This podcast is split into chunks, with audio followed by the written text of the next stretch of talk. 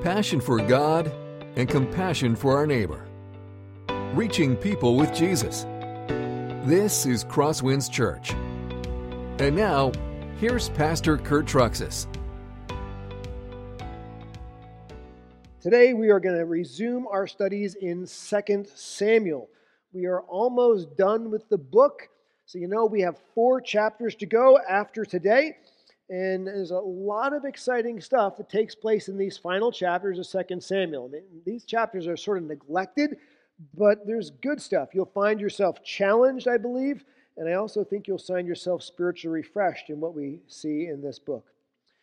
Since we haven't been in 2 Samuel for a while, let me just briefly refresh you on the storyline of what 2 Samuel is all about. So, 2 Samuel is, in a nutshell, it's called the rise and fall of King David.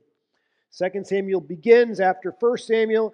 Uh, King Saul dies. David is finally in charge.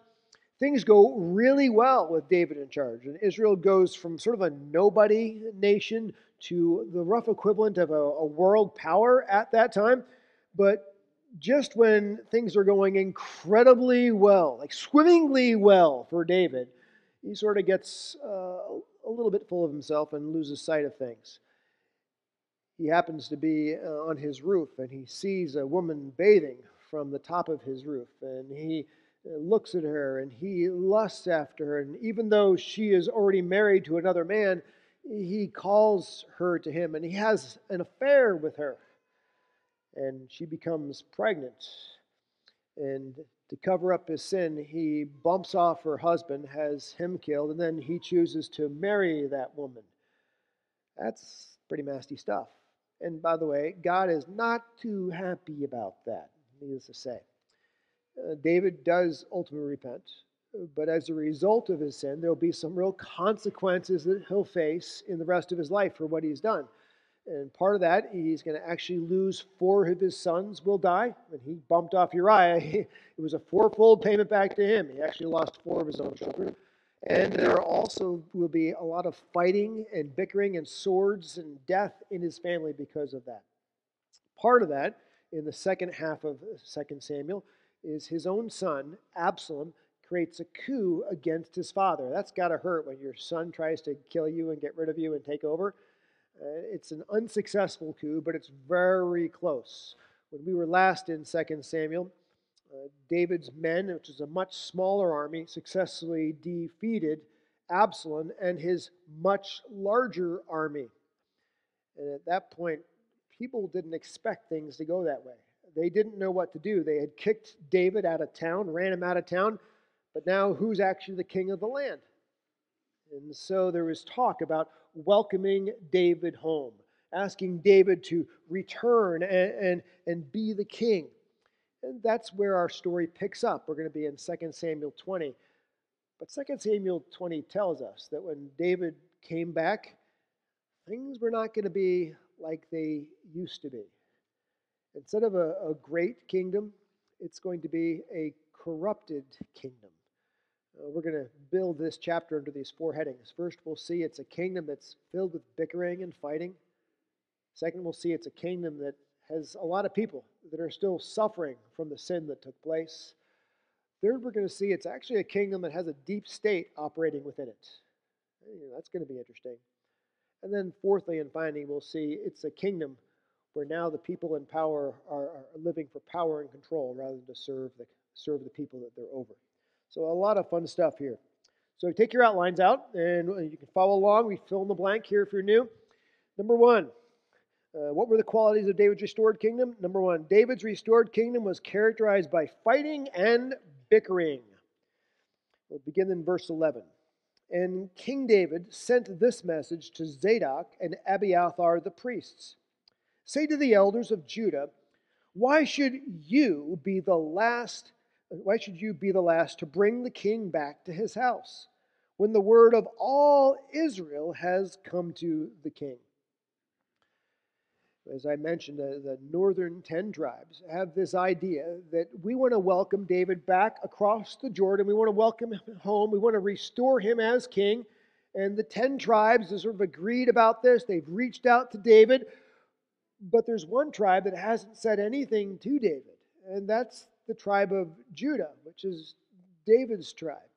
It's the tribe where Jerusalem, the capital city, is located at. That's sort of weird. Like, why does everybody else want him home, but his own people don't seem to want him home? So David's scratching his head a little bit. So he decides to send him. He can't text, by the way, back then. So he has to actually literally send messengers to his friends who are the priests and like, is there a reason that I'm uh, not to be? You, guys aren't welcoming me home. That message comes to the priests, and very quickly uh, the tribe of Judah realizes they're behind the eight ball on this one, and they very quickly start to send their men across the Jordan to welcome David home. Jumping forward a little bit to verse 40. And the king went on to Gilgal, and Chimham went on with him. And all the people of Judah, and also half the people of Israel, brought the king on his way. Here is where the trouble begins all the people of Judah had come to welcome David home, but only half of all the people of Israel had arrived to welcome David home. Why? I don't know, but I'll give you my guesses. The tribe of Judah was not located too far from where David was originally located at that time, uh, Uh, right across the Jordan River. So it wasn't too hard for them to actually get there, especially once they were motivated and they realized they were behind the eight ball. But if you take the other 10 tribes, they're sort of spread out over the entire nation. You know, it takes a while for everybody to get there. They're not driving a car, you know, they're walking or going with animals. It takes some transportation time. But by jumping the gun and the tribe of Judah getting the welcome parade started early, only half of the other people were there, and they were a little, should we say, offended that they started without them? It reminds me of Christmas in our house this year. This was a unique Christmas for us because I'm a, I'm an only child. Uh, my wife essentially grew up as an only child, so we're used to small family, small Christmases. This year we had 10 people, three dogs, one house. It's a totally different ball game, all new to me. So I said to everybody, okay, when are we going to open Christmas presents on Christmas morning? The agreed upon start time was 10 a.m. Like even on Christmas morning, 10 a.m. is really sleeping in, in my humble opinion, says the 5:30 a.m. guy. You know, so uh, morning rolls around, 10, 10 a.m. is right there, you know, and I'm ready, let's go. And my wife's like, oh no, we can't do that. Not everybody's here yet. I'm like, it's 10 a.m.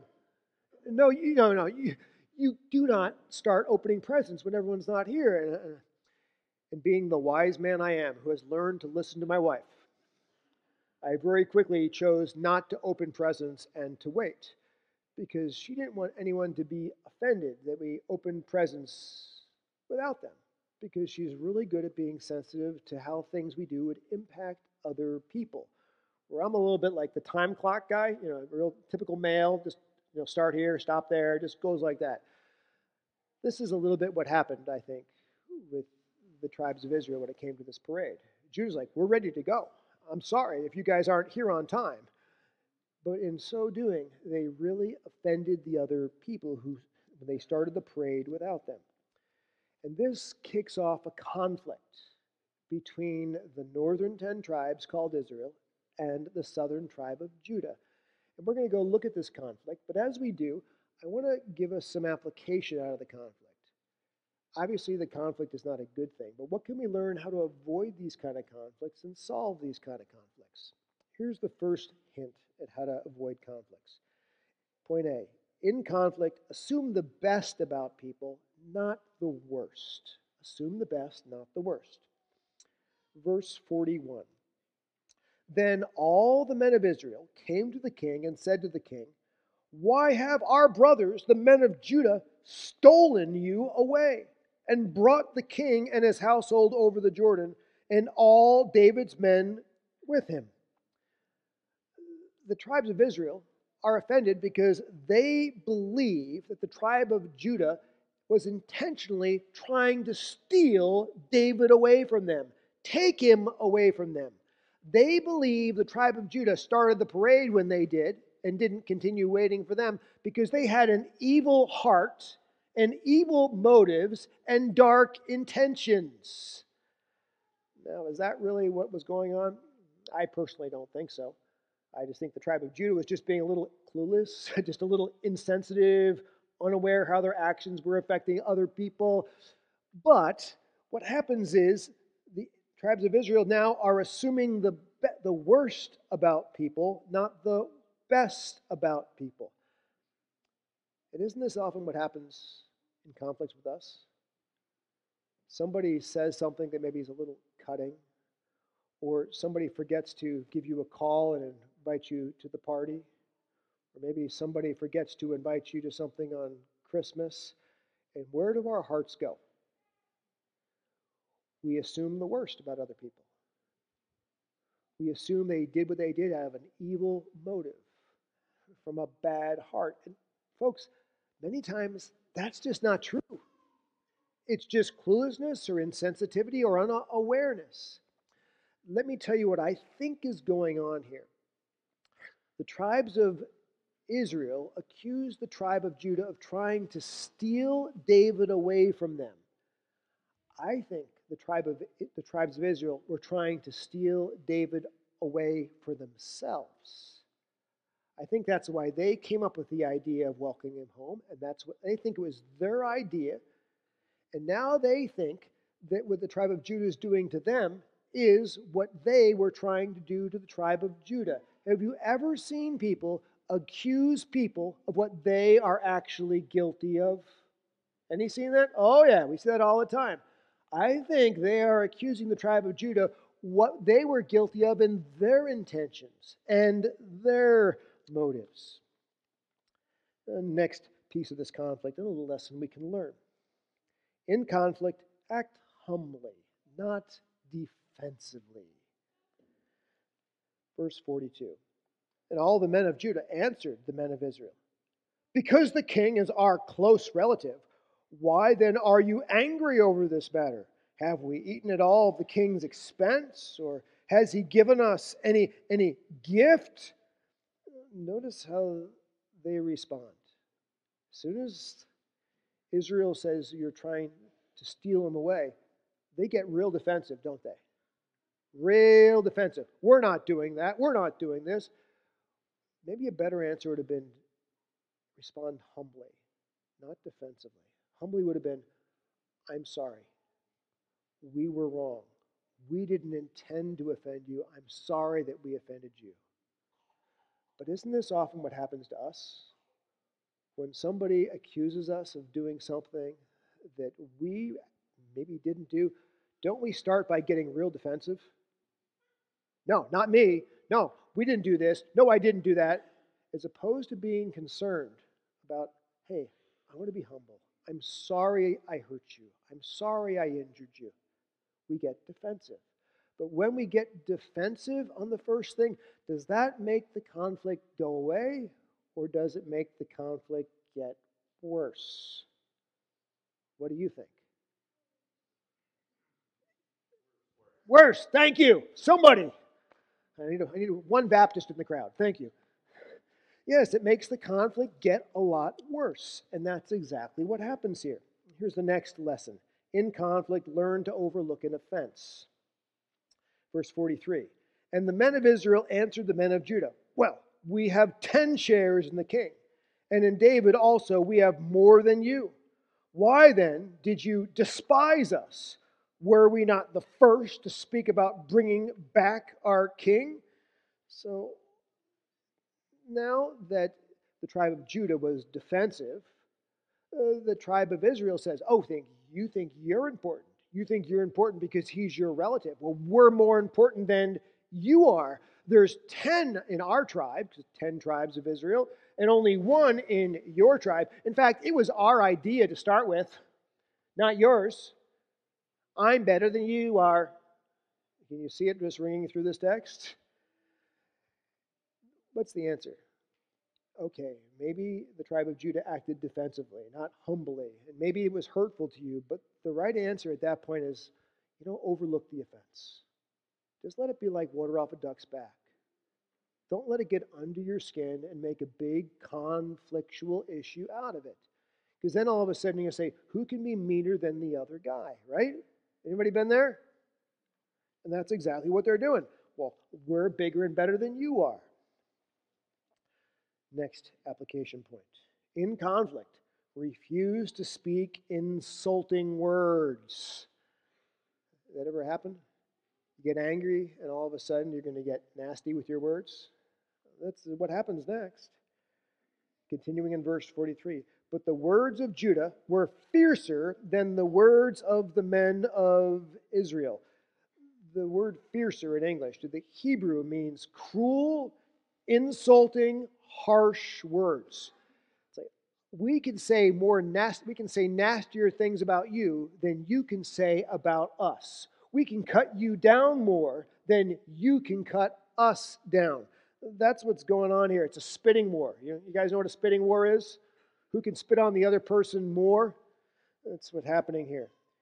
But here's what's interesting they're in a spitting, nasty war, bickering and fighting with each other. But how did this whole thing start? What was the issue? Somebody left for the welcome home parade a little too early. A really insignificant, foolish little offense has resulted in a huge catastrophic fight between God's people. Isn't that often the way it is? You know, you end up with a big fight with your spouse at home, and what is it over? Should the toilet paper roll from the top or should it roll from the bottom? It's on something like that, you know. Should you squeeze the toothpaste tube from the bottom or from the top? Those are the kind of things that break marriages, right? But it makes absolutely no sense. It's just that you don't know how to de escalate when it gets started. And these are all the de escalation things we've been talking about right here. Like, don't say insulting words. Now, as Christians, one of the last parts of spiritual maturity to develop is often the ability to seek unity, to maintain unity, to be humble in a conflict, and to overlook offense. We see, I've seen many people who have a lot of spiritual maturity, but they struggle in this area.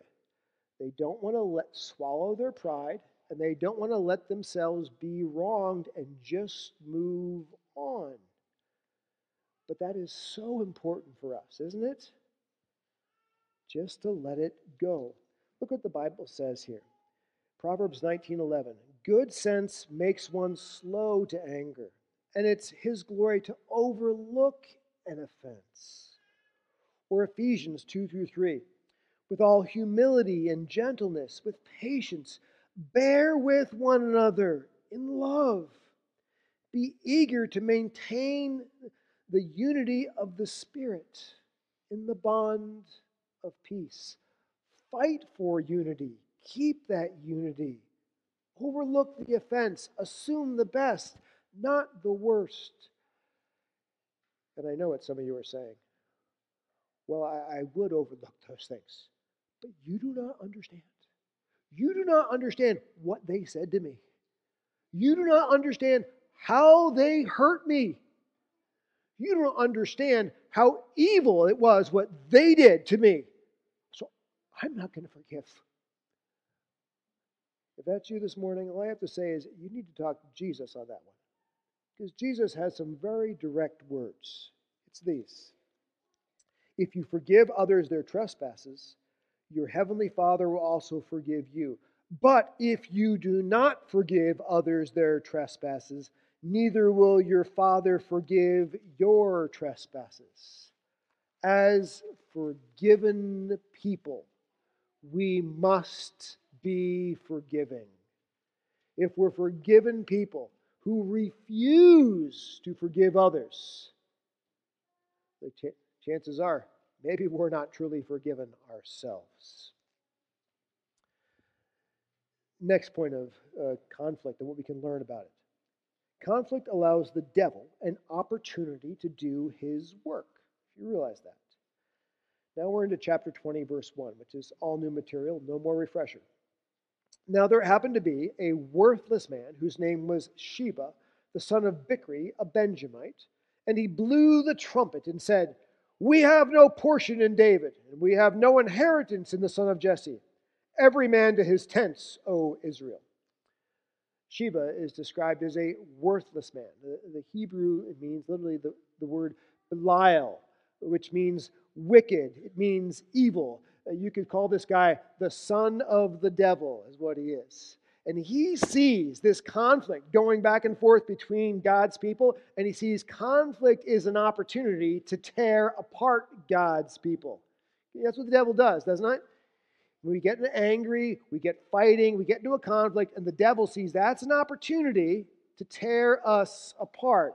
And so Sheba says, Hey guys, it's time for us to succeed from the union. We're leaving. David is no longer going to be our king. And I'm thinking, like 24 hours before this, it was the tribes of Israel's idea to welcome David back as the king. And now it's so spun out of control that you have people calling for succession from the king. And there's a lesson in here, folks. You know, when we get angry, when you get all wound up, doesn't good sense and reason just evaporate? True? We will say things, we will do things that if we were thinking in our right mind, like, why did I ever say that to my spouse?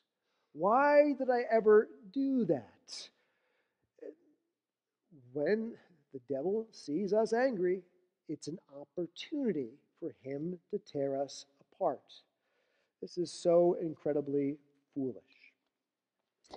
So we read So all the men of Israel withdrew from David and followed Sheba, the son of Bichri. But the men of Judah followed their king steadfastly from the Jordan to Jerusalem. So the initial picture we get of David's restored kingdom is it wasn't anything like his old kingdom. Instead of having people that were unified, he has a nation full of people that are bickering and that are fighting. They're fighting over what are truly petty, foolish things. Isn't that the way the, the, the world is nowadays? People love to fight over petty, foolish things. People vying for power and control, seeing who can be offended more. The Bible says this about us as Christians Be eager to maintain the unity of the Spirit and the bond of peace, from Ephesians 4 3. And this one, Ephesians 4 26 and 27. Do not let the sun go down on your anger, and give no opportunity to the devil. Or maybe it could say, to men just like Sheba, who sees conflict and uses it as an opportunity to tear God's people apart. So the first characteristic of the, David's restored kingdom is it's not unified. It's filled with bickering people who are bickering over silly things. The second one comes right along here. David's restored kingdom had many who suffered after sin. Verse 3. And David came to his house at Jerusalem. And the king took the ten concubines whom he had left to care for the house and put them in a house under guard and provided for them but did not go into them. So they were shut up until the day of their death, living as if in widowhood.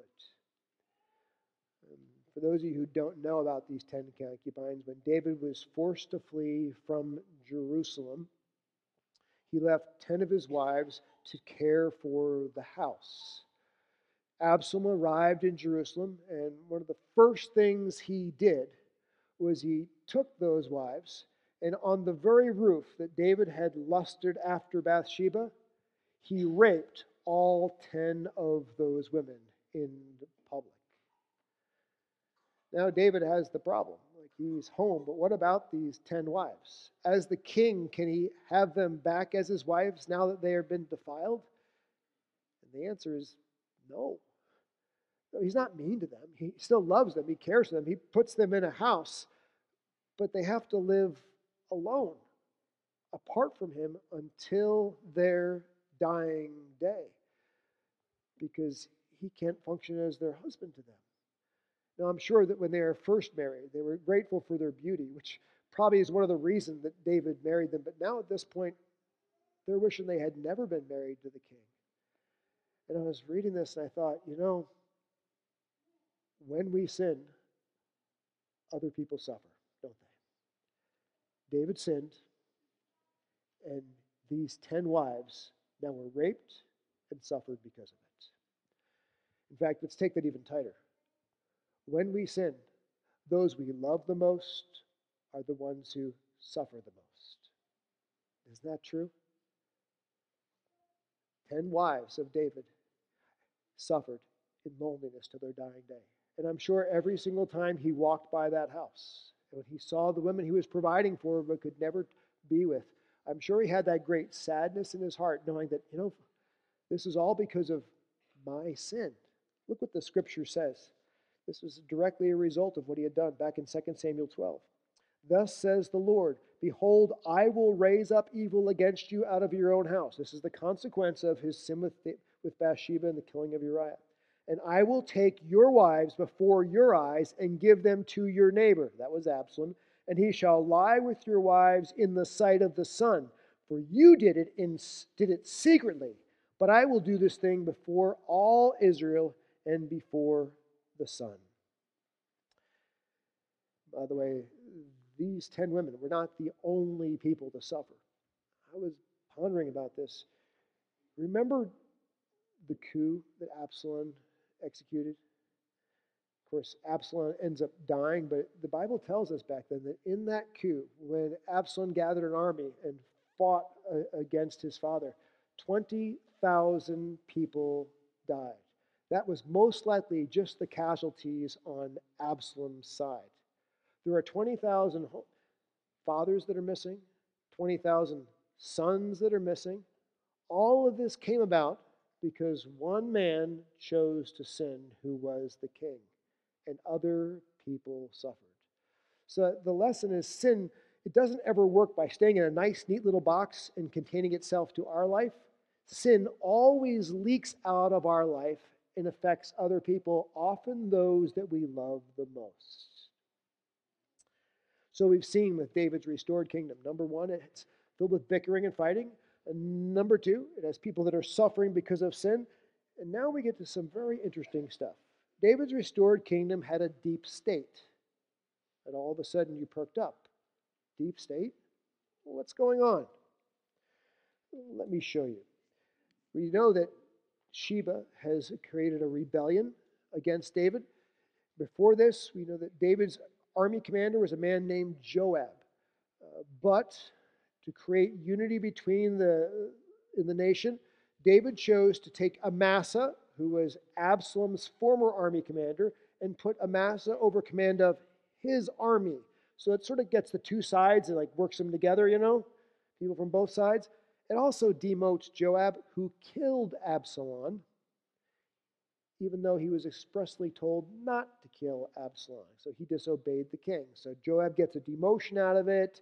Amasa gets a promotion out of it. Amasa's in charge. David has to do something about Sheba, who's creating a rebellion, so he calls his army commander named Amasa. Then the king said to Amasa, Call the men of Judah together to me within three days and be here yourself. So Amasa went to summon Judah but he delayed beyond the set time that had been appointed. Why did it take him longer than three days? A couple ideas. Uh, number one, maybe it was just too short of a time to get an army together. Number two, you realize he was the former commander of the armies of Israel. And here he's trying to raise people for the, for the war in the area of Judah. It's like, like having the wrong guy, trying to raise on the wrong team. Or maybe he was just slow. I don't know. Ultimately, it doesn't matter. What matters is the three days came and went, and he was not back.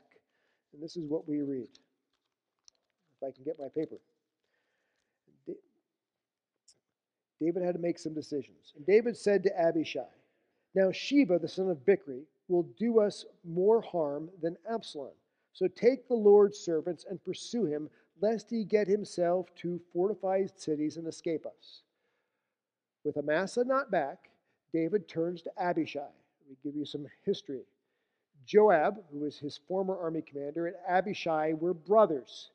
Each led a division of the army. He's not going to go to Joab. Remember, he's got a demotion. He killed his son when he was specifically told not to. So he goes over to Joab's brother, Abishai. He says, You lead a section of the army. We have to go and stop Sheba before he creates more trouble. And there went out after him Joab's men, and the Cherethites and the Pelethites, and all the mighty men, and they went out from Jerusalem to pursue Sheba, the son of Bichri. If you're reading through that quickly, you think there's nothing significant in that, but there is some very important pieces. Let's take it in reverse order. Well, the mighty men were going out. That's a, a group of a little more than 30 of David's men who were his best soldiers. The Cherethites and the Pelethites are the bodyguard division. They're going. And Joab's men are going. And that's where you pause. If Abishai is now leading the charge, and Abishai has his own division of the army, why is Joab's division of the army going? Why is he leading the wrong division of the army in pursuit of Sheba? When they were at the great stone that is Gibeon, Amasa came to meet them. Boy, this does not look good. You can picture Amasa like playing catch up, you know, trying to run after them. I'm, I'm running late, guys. I'm here. But the army's already left without you. And that's the army you're supposed to be leading. Does not look good. Then we read Now Joab was wearing a soldier's garment, and over it was a belt with a sword in its sheath fastened on his thigh, and as he went forward, it fell out. Oh. Joab was demoted, remember that? But Joab is not acting like he's demoted. He's actually there. He's with his men, and he's dressed just like a regular soldier. And it says he has a sword on his left thigh and as he went forward, it fell out. So as he sees Amasa coming, Amasa comes next to him, and he sort of bows in front of Amasa, and he looks like a real klutz. You know, he can't even keep his sword in its sheath. It just falls out on the ground. Joab, the klutzy guy. But there's a lot more going on here. And Joab said to Amasa, Oh, is it well with you, my brother? And Joab took Amasa by the beard with his right hand to kiss him. This greeting, and it says, Is it well with you? It's the Hebrew word shalom. He says, Oh, brother, peace. He grabs him by the beard and draws him close. Now, incidentally, Joab and Amasa are cousins. They're relatives. They did holidays together. But now that he has Amasa by the beard and he's drawing him in, what was he doing with his left hand?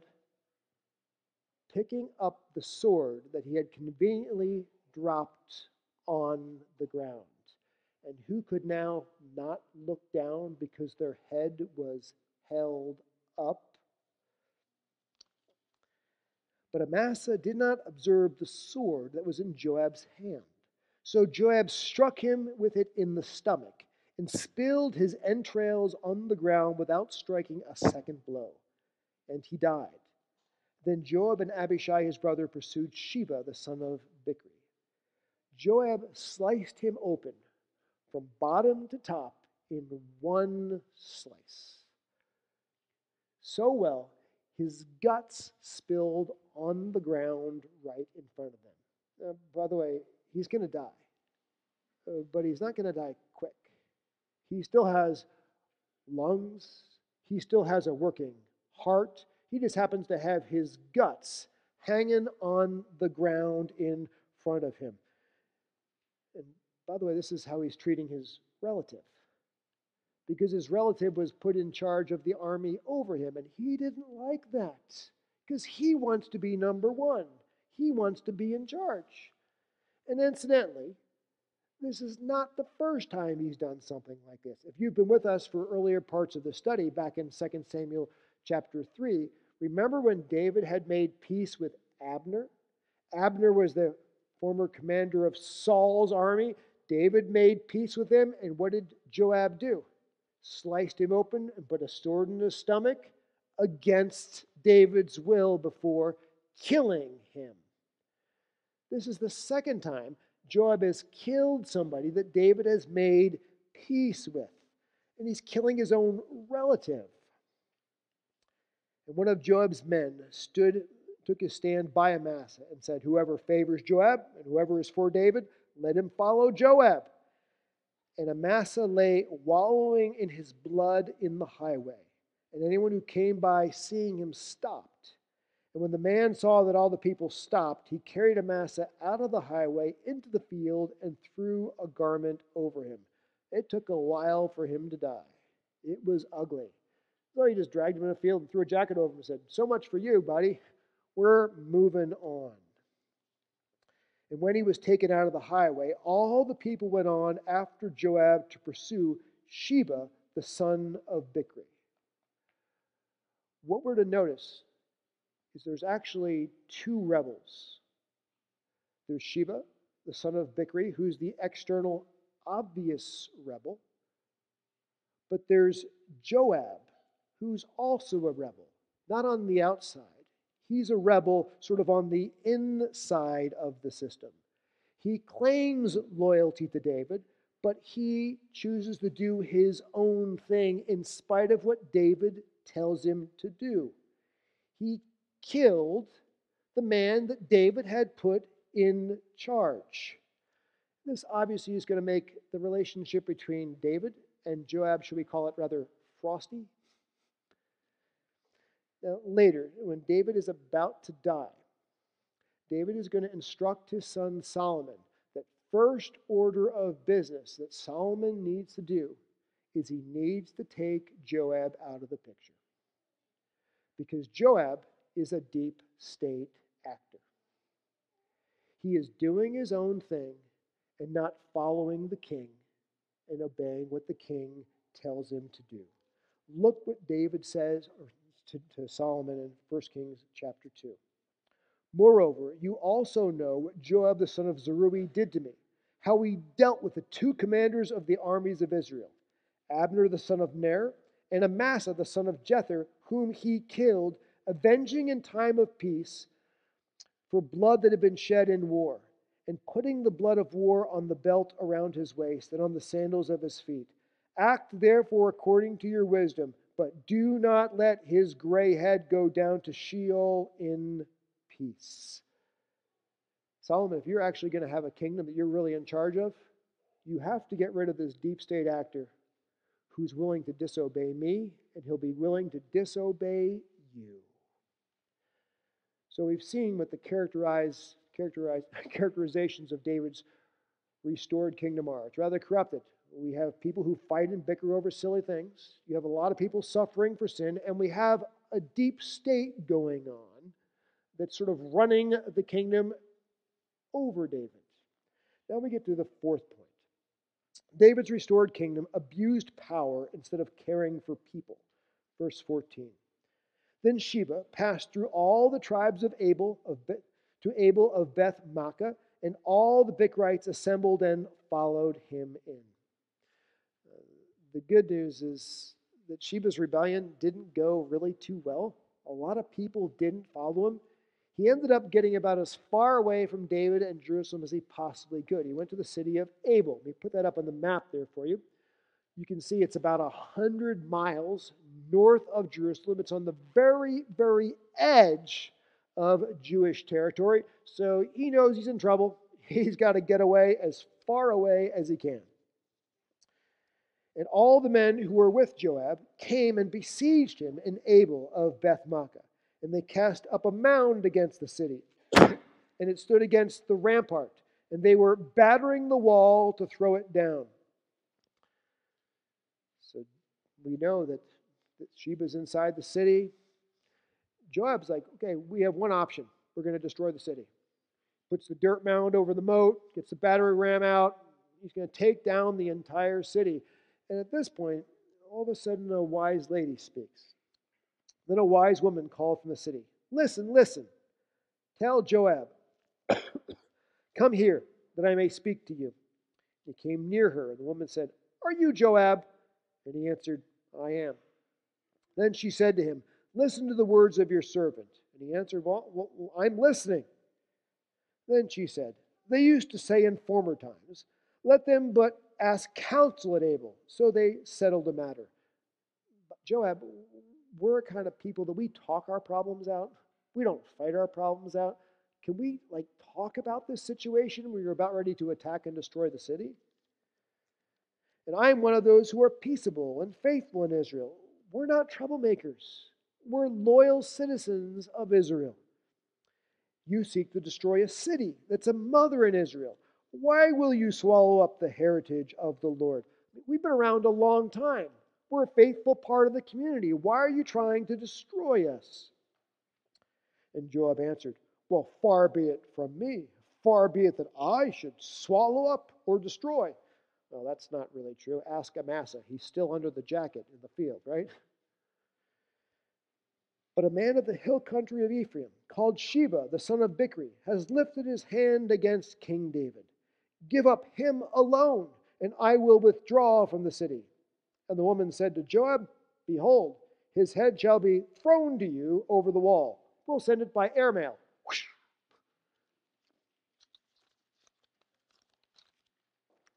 Then the woman went to all the people in her wisdom, and they cut off the head of Sheba the son of Bichri and threw it out to Joab.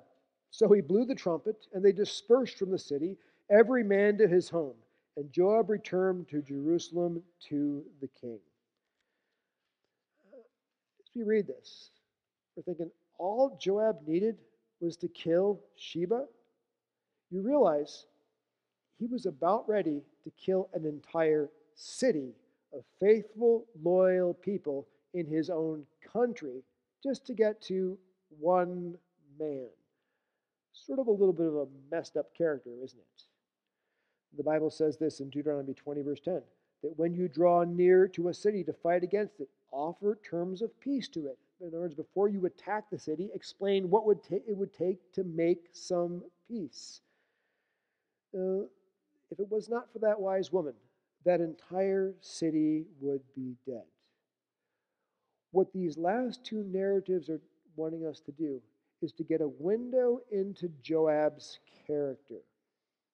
Joab, willing to kill his own relative in a bloody, gruesome way, and then not even think twice as he resumed command and left him wallowing in his blood on the side of the road. Joab, a guy who was willing to put an entire city of loyal, faithful Israelites to death just to get one person. You know, he's, he's a thug, isn't he? He's the kind of person you do not want in charge of anything. But that's where we get very interesting here at the end. David's restored kingdom was a corrupt kingdom. The final verses tell us this. Now Joab was in command of all the army of Israel and Benaiah the son of Jehoiada was in command of the Kerethites and the Pelethites, and Adoram was in charge of the forced labor, and Jehoshaphat the son of Ahilud was the recorder, and Sheva was secretary, and Zadok and Abiathar were priests, and Ira the Jairite was also David's priest. This sounds completely insignificant, but is especially significant. This list of who's in charge it shows up in this book right after a kingdom is established. There's a very similar list that shows up in 2 Samuel chapter 8, right after his kingdom was established, right before he fell into sin with Bathsheba. Let me read you that list and show you the difference in the kingdom when it was established in righteousness and when his restored kingdom was restored in corruption. Here's the other list so David reigned over all Israel, and David administered justice and equity to all his people. So Joab the son of Zeruiah was over the army, and Jehoshaphat the son of Ahilud was recorder, and Zadok the son of Ahitub and Ahimelech the son of Abiathar were priests, and Seraiah was secretary, and Benaiah the son of Jehoiada was over the Kerethites and the Pelethites, and David's sons were priests.